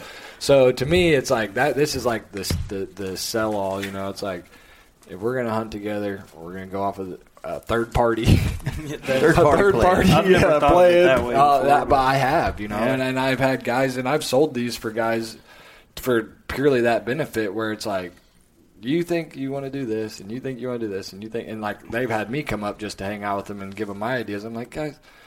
I can tell you guys all this stuff and you'll agree with all of it, but if you don't have an actual plan on mm-hmm. paper that someone made up for you that tells you all this good stuff, yeah, it's probably never going to really happen. You know, because it's like year three of hanging out and we haven't know, done anything yet. nothing's You're going to happened. do Yeah. the same thing that You you've know been what I doing mean? the last. Yeah. And I've hunted However- farms where you know, Micah, you had the great idea two years ago, and I didn't want to listen to it because it was your idea two years ago, and now it's my idea now, and so now we're going to do it. You know what I Right. mean? I've Yeah. seen all those Micah too, doesn't it's have like, great ideas. Well, exactly. He has no good ideas, so you have to take it from him and, and Yep. make it your good idea. You know, and that's all. I don't know. You have to humble yourself, you know. But and to me, I think the biggest thing is comes down. You have that plan. It gives you something, a checklist, something to work off of. And I've said it, and I'll always say it: increasing the odds. You know, as best as you can for I don't know what's something, what's a day. Come out on a 160 acre farm and survey it and do all that stuff. What's that run? Oh, like what we did that day? Yeah, for somebody on Uh, 350 bucks or get something the like print that. off somewhere around 300, 350 bucks for a good Right. For just farm, for this you know. and the day, you know, it kind of depends on how far it is, like how Right. in depth we get, you know. Yeah. all that kind of An stuff. affordable rate, nonetheless, Yeah. is is my point, I guess, on that prices, all that. But there's guys who do it, and you know, Dustin does it as well. And I'm not trying to turn into a sales thing, but to me, it's you focus on just making it happen. You Yeah. know, and, Well, it's worth it. uh, yeah, it's worth it. Exactly. you know It's more than not one gonna- people, more it's than one not- person, it's yeah. going to be. And it's uh, not going to hurt you any Well- to get a, a professional's opinion. I mean, we can. No. I mean, us three, we can sit around It's- all day long. I'm not and gonna hire look, you- Look at YouTube and do or Right. do whatever. Yeah, I could but do this. you, How much would you trust it? Right. Do I have a degree to back it? up? You know what I mean? It- And it- on that, it's too, same like it's all I'm not going to hire you to fix a cavity because you're not a dentist. Exactly. I, You would, know? I wouldn't. I just get the pliers out. yeah. So it's kind of the same thing with this sort of stuff. Um, you know, there are people out there, you know, guys like Landon Legacy, Dustin. That, I mean, you have a degree in this stuff, and you've been doing it now. Yeah. Sounds like for your full time job for however many years. since college. So So yeah, those, it's it's, I don't know how you kind of explain it. It's you get what you pay Tristan for. said it's Right. worth the money, and and I've I've done it on two farms now with him. Like I said, I sold one to or helped. I guess call it sold one. I hooked up with another buddy on one because the other thing for me, just like the fact that I'm. And I'm not discluding anybody else. My brother-in-law is in on the farm with me too, the 160. But you know, he he lets me kind of come up with this good stuff, and then this is how when if he has a buddy up or you know I have a guest or some somewhere along that nature, it's kind of like, hey, this is what we go off of up here. Mm-hmm. You know, we Go have, a, we have a north wind today, so you can hunt these three stands, and these will be your access points. Well, There's no question. Cool. you know there. Yeah. To kind of tell listeners what we're So- looking at, I mean, they got a pretty detailed report. Probably here. should have done this about an it's hour what, ago. My bad. It's four, five pages long. Has maps. Has pictures of trails. It kind of goes over. Yeah, has waypoints of stands and everything. It kind of goes over like their different, you know, situational stuff of where okay, you got a north wind. These should be your access points to get to these stands. Travel areas, what they're seeing, what it should be. They got Um, warm access, cool access. I mean, they got a lot of good information there that it's not just okay you got this type of tree over here you need to be there they have some situational stuffs in these maps and different things uh, you know i i just looked at for two minutes to there for Yeah, a second i mean there's some good information Suggested food plot sites, uh, areas to retain native grass, you know, future row crop, you know, hopes, Right. things like that. And that's where again, like this can kind of be your summer checklist uh, uh, as well. And I always have it on hand with me, is because it, it keeps it all fresh. Of Yeah. oh, I do want to move that stand this year. Mm-hmm. You know, maybe maybe we have time this year to put in that uh, watering hole or something like that. It's another So- potential tool. I mean, Yeah. Yeah, and, and that's not to binder say you can't figure it. it out yourself. I Right. mean, no, you, you, a lot of certainly people do, can. you certainly can. um, to me, it takes question out of if you're hunting on a farm with mul- multiple people. It's a must-have. Makes sense. I think if I think if someone wrote an article about it in like those magazines and everything that everybody reads, because I know we've all read those stories of the guys who make tradition not as fun as it used to be. Yeah. that this can kind of help solve some of that for some people. Makes and sense. If I was in a hunting group that I was kind of starting to feel that way with some guys. I would pay for it myself out of pocket. I wouldn't ask the other five guys in here for the money. I'd just be like, hey, guys, I got my buddy coming up, and whoever wants to be there, be there because he's going to give us some stuff. And He's gonna settle over it. this. Yeah, he's going to settle it. he's going to settle the Once and for score. hopefully, Well, yeah. Then they if say, I don't not- agree with him. I think you see it more and more often with one land prices. I mean, the way they are, I guess it's more expensive to, to try to own a piece, like you said. Mm-hmm. More people are going together, and that does. They eventually Yeah, create leases, conflict on all those that things. stuff. And this Yeah. kind of, like you said, it helps with that to where you can identify, okay, this is why we should be doing those. So I, I don't need you walking in on this side of the farm when I'm trying to hunt here instead to be more beneficial if you're over On the here. So I mean, page. it helps everybody Yeah. work together, like you were saying. You break it down to the science, and you can't really argue with it as Yeah. much. you Yeah. know, rather than it's oh, you're supposed to trust me type Right. of thing. And Another thing you could use this for um, or not even just if someone went out and got a plan like this, but if you're just trying to manage your property, is you can use things like this and knowledge and experience from people like you, Dustin and Ryan. You seem pretty damn smart at it too. I don't know, you're not you don't I've have a degree in it or whatever, No, I just yeah, just uh, the degree of On that though, even like you just we know what we know what college is about. Most of what I I, got the know degree, now uh, is from what I've done after Right, college. yeah. But I got the You got the piece of paper. because I went to college, Right. and then He gets to sound yeah. cool. It's you can also approach I got a degree. You got a degree.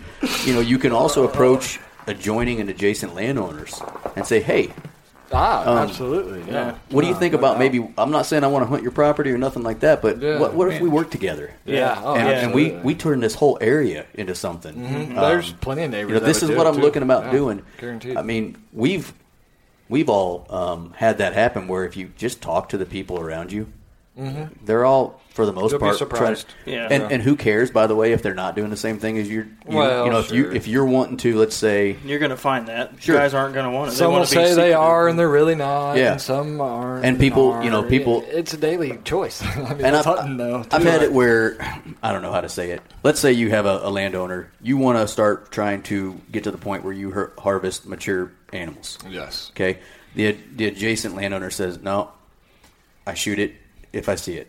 Okay, cool. That's fine. And then you hear the argument, "Well, I'm not going to do that anymore." Then I guess because they're Well, not doing it. yeah. Nah, I would say Uh, you I you manage the property for what you want to do. Mm-hmm. You can't control what others are doing, and Nah, you just You pray can, they shoot uh, a buck and get out of there. Yeah. That's You can do a uh, Good job, couple man. strips of hinge cutting along their border to try to keep the deer from crossing over the property. You can definitely do, but to me, even how yeah, it's all about how far you want to go. I Yeah. guess, but but Spray- nine times out of ten, you have that conversation with that Yeah. landowner, and they're like, "Hey, yeah." Yeah, because they might have been thinking the same thing. They're like, "Well, I'm going to shoot it because I know the neighbor's going to shoot it." that's what everybody. Yeah. yeah, it makes it everybody everybody has "Oh, that argument. Well, if gonna I do don't if shoot it, don't." he's going to do it. Yeah. Well, you haven't talked to that neighbor, so you don't know what he's thinking. He might, you know, want to grow them, and also he might have. Hey, I got five grandkids that come over here and hunt, and I don't care what they, shoot. They shoot. shoot what they want. Hey, that's fine. Need to know. The- you should know. It's good for you to know for your own Yeah.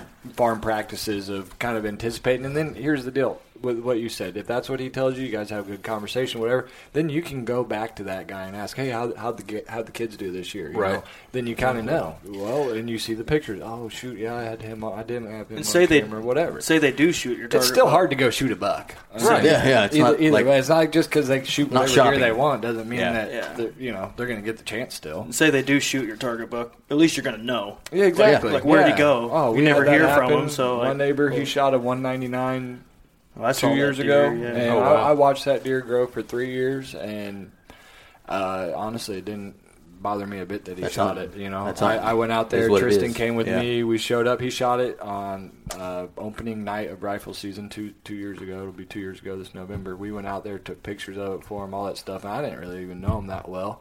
Uh, story, long story short, he put a trail camera out that week, saw it on there, went to that stand, and shot it. You know, and I, it was uh, one of those prime examples of he didn't he frequented our area. He was more of a summer pattern on our area. Yeah. Um, that last year, he actually happened to be on there more than ever. I mean, and during prime time, I just didn't hunt him that hard. Some Yeah. of these other things going on, you know, and, and neighbor shot it. I wanted to go see him. you Yeah. know. it's impressive to see a 199 inch deer, let alone one that yeah. actually walked hoof on your property. You know, so Right. those don't exist that you just often. have I those mean, yeah you have those conversations and uh, it's just supposed to be a healthy sport and i think this farm plan helps that Yeah. too Yeah. you know helps keep it healthy um, you, you'd be surprised how many quote unquote QDMA neighborhoods there are if you just don't be afraid to ask your neighbor. You know? Today's day and age, we just don't talk to people anymore. Right. No. Like, oh, I'm not gonna, Yeah. I'm not gonna talk to him because he's he's an idiot. How do you know that? he comes up Right. and rifle You haven't talked to hunts. the guy. all he does is rifle hunt and, Well, and- and even then, like, they we see. had they probably year- shot four doe you Yeah. know you know what I mean? Yeah. a lot of people Well- go out and shoot a doe the very first doe they see just because they literally are getting meat in the freezer and it goes back to what Tristan was saying in the beginning That's about fine. uh,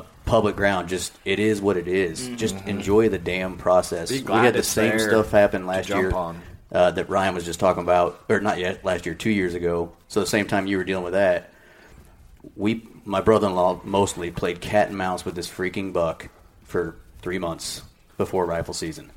And opening day of rifle season, these dudes drove up from the south, got on a four wheeler, drove into the field, got off of it, and shot shot that deer.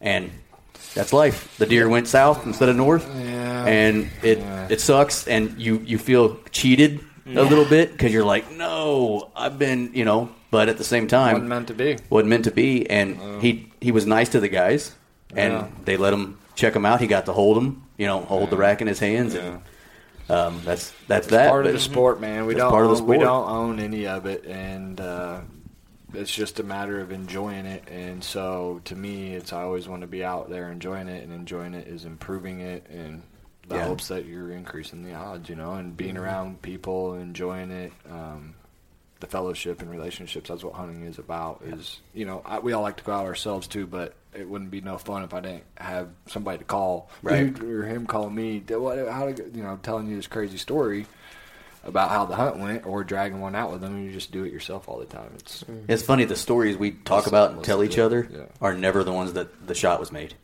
no, Like not, not really. My favorite Yeah. story from last year is when I called you in the combine because I had Oh, my son geez. Chase with me and my little six year old son at the time with me, and I had a deer come in that I knew that was just a three and a half year old, year old and I had decided to pass on that deer. Well, when he comes in at ten yards broadside, and my little little Boys one's with with me, and I had it on on 'em. camera, and I'm like, "Oh man, should I shoot him?" Yeah. I sit there and I'm on the phone with Andy Yeah. with the, The deer in front of him, him, and he calls stupid me. freaking deer. Apparently, I'm like, "Hey, should I should I shoot him?" Yeah, What do you yeah. think? I- if he's still Chase here after the to- phone conversation, there's no choice. and so I, I decide to pass on him, and the deer walks off, and Chase is like, "Daddy, I want to see him again. I want to see him again." I'm like, "Oh, okay." You know, rattle a little bit again, and whoop, turns right back around and comes back to ten yards broadside again. You'd have to do that. So I, I didn't. I never shot him. So but- thank God you didn't shoot him on the first time. Ch- Chase yeah, yeah. got to come back and, or he got to see the deer come back Yeah. and see you call him Yeah, in, which that's that's, always cool, you know. Yeah. And that's a story I'll, I'll kind of never forget, just because it was his first time going hunting with me. Seeing a buck. He got to see a buck at ten yards. Um, They like Dustin's You point know. too, calling him back in. He got to experience that. I mean, there's more. It's more than just the kill. It And is- it- you know, the phone call to Andy, it's just all kinda yeah, funny. Yeah, him on the phone had thinking, nothing to do with are it, you kill. doing?" Yeah, and He's like, dude, I don't know. He's literally in a combine, eighty yards away. I, thought I was in the same field as them in the combine. Is the thing is I couldn't Yeah. see him. He was in the timber. yeah, I wasn't. Yeah, I was. I I was right there, and he's calling. He's like, "Oh, he must have shot one." So I answer. He's like, "He's in front of me. What do I do?" Like, "What do you mean? I You're a don't grown know." man. Need some advice. it was. I was I know tearing you at. want me to tell you to shoot it, but I, I think we. I don't know agreed what you not said to to me at this point. I don't remember. I don't, But- I don't know. You know, it's th- it's those stories that yeah. Um, my brother-in-law two years ago, or you, Ryan, could have got all all been out of shape. Well, then why do it anymore? It- you know, you're not always going to be the one that kills them. I mean, it is what it is sometimes. And you know, last year he was the one that killed him, and um, just that's the sport, and that's what's fun about it. He got Also- tested that day. Yeah, He got Yeah. tested. And He Yeah. reacted positively, and so the next year he was the one that got the kill. Absolutely. Yeah, There's, yeah. there's a spiritual side of it all too. You know, Yeah. you can't forget about. I mean, a lot of things go into it, but I've enjoyed. I've enjoyed the the summer session here. So Yeah. ho- Yeah, hopefully, yeah. hopefully it was inter- yeah. You know, I think a big Yeah. takeaway we, we kind of circle back around everything is developing the plan. I mean, in the summer, you're you're capitalized. You're getting a plan on travel patterns, corridors, food sources, water sources, and get. I mean, from your guys, what I'm getting taking away from this conversation is you guys even have it on paper. You have you have what your plan is and trying to execute that plan uh, come fall. One hundred percent. Yeah, I guess that would have been a, a better way to answer in the beginning is have work on your plan. You Yeah. know, Yeah. Just Work on your plan. make sure that you're ready when season comes around. And, Yeah. You know, that's all encompassing. Work on your plan, modify it, chip away at it. You know, And you can do a add to modified it, version of all this on public yeah. ground, Yeah, you know? oh yeah, Yeah. you can definitely. This- I mean, you can't do stuff on public ground, but you can Right. start looking for those travel areas, start mapping stuff yourself. Right, Uh, you Micah, can a start couple years figuring ago, out all you where did you was want to on public. access and, Yeah. and where you want to enter and exit and all that good stuff. So. Yeah. Well, I think I mean- another thing though too with this just summer, going off past experiences like we were just talking about, like I don't- myself personally, I log like every hunt. Oh, you yeah. know, I, I think that summer we're all we're not hunting anything. We're just thinking about hunting. Yeah. I think. I mean, log and hunt. I'm talking wind direction. You know, what deer you saw, where, whatever. I think it's a great time to reflect on past experiences to develop game plans too. You know, I mean, Yeah. Without you can. Certainly. so Finding those annual patterns that might present themselves. yeah. Well, a sample of that, I was watching it was three years ago now. there was a deer who would show up. It was the same barometric pressure switch with the same wind. Mm-hmm. And I told my dad before, and I actually jetted out of work early. I said, "It's Wednesday. It's going to happen." I was watching. I used that the, you know DeerCast or whatever. It was the mm-hmm. first year it came out, and I was watching. Mm-hmm. Every time I seen him, it was these same conditions. Mm-hmm. I said, "Wednesday's it. He's supposed to be there." And it was the Wednesday before rifle season. I said, "I have to be there." Yep. 16 yards. Got him. That's where he was. Yep. You don't It- it can happen stuff, though, like you don't catch it. You know? No, yeah. Yeah, you won't. You got to Yeah. log it. I mean, that's it's so all about how far you want to go with it. I mean, the, the, you can go and go and go and go and Well, and you keep can narrowing it down. And, you and can the guys who kill a lot of deer do. a lot of storage space Yeah. on those photos that you keep that mm-hmm. you don't think mean shit. Mm-hmm. Yeah. That you're Same, like, well, I'm gonna keep I'm gonna keep these photos Maybe. because you know he will be in three year. years Yeah. you go, okay, he was two on this photo, now he's three and a half, now he's four and a half. All right, this year, the last three years, I've got that buck on between these three days, Yep. um, this time of year, you know. Well, that's the same with the photos, you know. But like, I mean, I used to do everything on paper, but now with technology, I just do all notes on my phone. But like, I, I log stuff that seems like would never matter. It's like you know, barometric pressure, pressure wind, obviously all that. But also, how much minus wind direction? How much did the temperature change from the time I got in the stand to how I got out of the stand, and what deer I saw? yeah.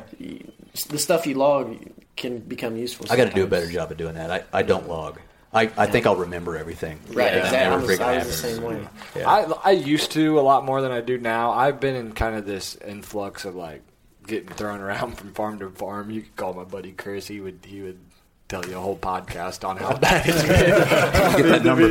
yeah, you, you might do it. No, seriously, but uh, I want to get back into more of that stuff too, and it is very, very crucial. Um, but you, for me, it's I had to kind of get back into what I'm gonna consider my home farm again before I do it because if you're not really on a particular area or spot, some of that, I mean, what's what's the use in that information if you, it's not for your particular Yeah. deer or place or if you don't know, you know, if you're gonna have access to that land the next year, so why even keep the trail cam pictures? So, Yep. everybody has different circumstances, um, but there's always something that you can be doing to improve your odds. So, Oh yeah, Yeah. great. I, I think that's break it kind of the go door knocking if you don't have anything else to do this time of year. Yeah. you know, go That's ask the there is to farmer if there's something you can do to help them. Drive put some money in front of them. Yeah, go scout, go go Yep. look in on some public land. I mean, there's always something to be do. There's no off season. We all know that. So. Absolutely. What uh, did we ever answer the everybody's favorite thing about? No, we never did. I. Yeah, I, I didn't. I said I'm a host. I didn't say I'm a good host. yeah, yeah. Let's let's go right back. Yeah, we got no, we got into a deep rabbit hole and we stayed in it. Is what we Yeah. did. Yeah, yeah. That's kind What of were cool. we talking about? Uh, what was this again? Something about the ear and stuff. I don't. Who know. was it? Yeah. What's a podcast? What's a podcast? Yeah, I mean that's kind of cool because yeah, we we pretty much talked about property and how you manage it for deer, but um, we've gotten some interesting answers when when I asked this question. So I'll ask the three of you, um, an hour and a half late, but hey, we're going to ask Brian, what's your favorite thing about the outdoors in the state of Missouri? Uh, it's just there's just so many opportunities for it that it's hard to really narrow down to one thing. Um, so I'll pretty much say you can enjoy it all out here, um, all four seasons. You know, there's something to do. Um, Yep. The scenery. You can go down the lake in the summer. You can fish in the fall or spring and hunt turkey and deer. I mean, it's just all that wrapped up into one little spot for me is just no reason to go anywhere else. Yeah, So, it's got it all. yeah, it has everything I need. Yep. Uh, But you, Dustin? along the lines of diversity, me Yeah. for me, it's more the diversity as you move from one corner of the Oh, state sure. and across the state. Yeah. So, north of the Missouri River, we have the glacial till plains, and then you get into your Ozark ground, Mm-hmm. and then you've got the basin down in the Boot Heel, and then for us that have hunted along the Missouri River, What's the east over there? Illinois, kind of yeah, it starts getting a little more rock you're approaching the the Smoky Smokies over there. yeah, Yeah, yeah, that's what it was, Uh, yeah. But No, like you're right. like like the Missouri River bottoms. If you've ever hunted the Missouri River bottoms, a lot of that public lands along there, and in my opinion, you get it in the Ozarks too. But it's the if you're on out there on a day where there's not a whole lot of people around, like it's the like wildest place that you can get in Missouri, Yeah. where where there's not anybody close to you for miles. Yeah. Mm-hmm. you know, You're so out there alone. That's kind of my You can get away from your it favorite all. thing. yeah, the, just the just the different differences in terrain as you move across, I'm Yeah. with you. mostly north to south. But I've, I've said several times, we'll get to you, Tristan. Like Missouri is five states that come together It's in nuts. one place. You know, um, It we're we're is. partial because we're all from here. I get that. Yeah, but Yeah. we've been around. We've all been Yeah, places. There's cool places. I mean, out Iowa's places. got Yeah, the biggest sure. freaking deer in this Yeah. this world. But what I love about our state is you can be like you said, you know, Pike County up in northeast That's what I was Missouri. You can be down in um, you know Springfield area, Branson area, and be in a totally different world prairie in the same yeah, state. yeah. You know, and I think that's what's cool. Um, other states have some of those offerings. I mean, even like we were just talking about Iowa, you got the two rivers on the east and the west side that really have some cool stuff um, as well. But it's just it's all that stuff con- kind of converges in our state, and that's what I think that's that's cool about it. But It's beautiful. yeah, Tristan, how about you, man? That's, I mean, the diver- the diversity of the land's got to be one of my favorites as well. But I mean, minus the abundance of our wildlife populations and how big we can grow our deer, you know, when we have the opportunity to do that. Uh, it's a hunting episode, but in my opinion, fishing. Uh, the fishing in Missouri is outstanding. We have people, we don't realize it, but we have people that come from all over to fish in Missouri. Yep. Uh, not just the size of our fish, but uh, you know, the abundance of species. We got different species of catch. There's an opportunity for everyone, uh, and then the beauty of our lakes as well. I mean, it's an awesome place to fish and come visit. So Yeah, To Yep. touch on that, it was just in was it Bassmaster magazine. It was like one of the top five. Uh, Lake of the Ozarks is like one of the top five in the nation, maybe bass Yeah. fishing Yep. lakes. And then Doug in our earlier episode, uh, he mentioned what a buddy from Japan was flying in to fish, To fish a Missouri. tournament here in Wow. Missouri. So I mean, yeah. Doug from Vonberg's all a professional bass fisher, and Table Rock too. Yep. Yeah. Oh yeah, table. I was down there. The, I was on vacation down Yeah. there this last week. It's absolutely gorgeous. Wow, Yeah. It's, it's, it's and that's what's cool. I mean, you can you know bass obviously, and then you got trout. All I mean, walleye. You can you can fish oh yeah, many You can many different bowfish, species. Alligator gar. Yeah. You can Yeah, snag, Yeah, my nephew got into that. crappie Noodle, everything. trot lines, rivers, lakes, Yeah. oceans. It's just Oh, very diverse in its water. It gets overlooked. I feel like. Bear coming. Hey, through. bear. Hey, Yeah. I want them to keep overlooking it. That's Yeah. right. No, I, I Probably agree with you. Kind of. I mean, Yeah, I that's do we don't have any degree. animals. There's no They're not opportunity. here. Nothing, nothing here. Nothing to do. The best thing about it is nothing. Yeah.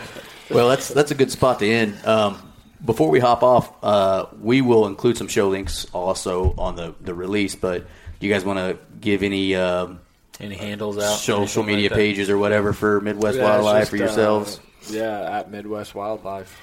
Um, that's the Facebook and YouTube, or uh, sorry, Instagram, and then the YouTube's Midwest Wildlife Productions. So right on. we're just hanging out. Telling you. So you're planning on doing this we- coyote hunt again next year? We are, yeah, we have to do that. Folks, we got the if you're ghosts anywhere and around- elimination. Yeah, I didn't get to go either, so hopefully I'll make it this year. Yeah, what, Yeah. what was that about? I'm a wrestling coach, man. Mm. That's right. A tournament. You had a tournament. Yeah, it's. it's- I don't even think I was supposed to get to go, and then something changed. No, we're, we're uh, definitely planning on it. I think that's my maybe like state Probably wrestling out- time. outgrow Maybe I it. think that Yeah, might it have been was where I state- was. Oh yeah, you were watching killing too. killing Yeah. was It killing. was state State. wrestling. Or no, it was some guys- sectionals. It was Something like state up, that. It think. was sectionals. It Yeah. was sectionals. Yeah. Yeah, because you were giving me freaking play by play That probably was. because I watched his match on your phone. Yep. Yep. Yep, that's that's what happened. Funny how memories happen, but Good old anyway, wrestling. yep, Well, I think we could talk to these guys for, for days here. So uh, yeah, we could. We'll Might have you just on save again. another next Yeah, we'll do it again. We we were a little rusty to get going, but it worked out real well. It was No, fun. this I mean, this is what's fun about them. You talk about different stuff. Um, you know, we sat there about you know like uh, robots and talked about this thing. It just it's not as fun, for, in my opinion. I mean, we'll, I guess we'll find Well, out if people I'll listen see to if it. people like it or not, but you know, it's Yeah. fun. Yeah. So anyway, I, we really appreciate you guys coming on. Thank you, guys. And we'll holler at y'all later. Yep. All right. See you guys. Thank you. All right. That's that. This is this. All folks. You got anything stupid to say, Micah? No, I don't know. That was a good show, guys. Yeah. Uh, that was a lot of fun. yeah.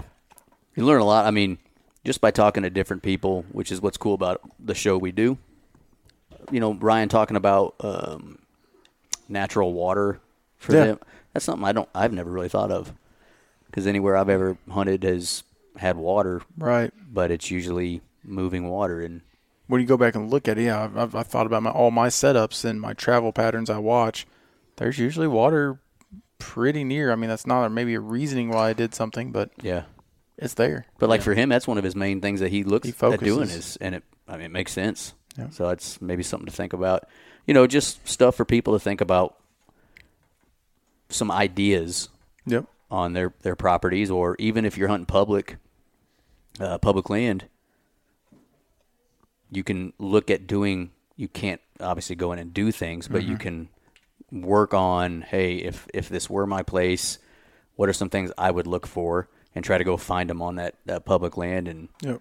you know help yourself um, be successful. So Well, I think putting things on maps, putting things on paper is a big thing I took away from it. Was they had that that plan there, and it was about five pages long of just different scenarios. This is this, this is that, and then sticking to that. And then Tristan talked about it, um, making notes, you know, documenting things. Yeah, Yeah. keeping a log of every hunt and everything that he's done. So yeah, Great which is something I'm not good at, and uh, a lot of people I'm sure aren't good at, but it's a great idea. Um, can really help you. So But yeah, also one thing we wanted to mention, uh, Dustin, he wanted us to give a shout out for uh, his business, I guess you would call it. Uh, it's called Habitat Works, and you can get a hold of him at 816 752 7390. Yeah. Or you can give him an email at uh, habitatworksllc at gmail.com. yeah, and give the guys over at Midwest Wildlife uh, follow and stuff yeah, like that yeah, too. if you want to get through in- Um, information through them too. so We'll we'll link some stuff, but you know if you just go search Midwest Wildlife on Facebook, Instagram, you'll find them.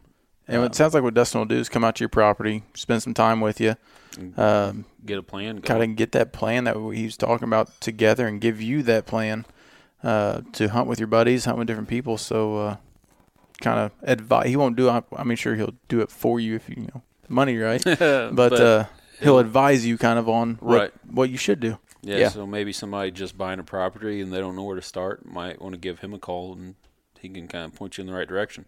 Yeah. Yeah, seems like a really knowledgeable guy. I mean, has a degree in this stuff and has been doing it as ever since getting out of school. So, um, So it's a good time. Yeah. Like-minded people. Uh, we could have talked for days, Oh yeah, but uh, it's always fun to sit down. with, Like I said, like-minded people sharing the passion. Yep, that's what it's about, and this this is why we started this whole deal. Talk like to people like these guys that are normal people, just like us, normal people, just like everybody listening. And you know, if you if you gain one little tidbit of knowledge from an episode, or or had fun, one or the other, uh, then that's a win for me, right? Right. I go for the fun aspect. I don't care if you don't learn anything. Oh, I'm, I'm not a very good learner. Okay, see ya. All right, see you guys.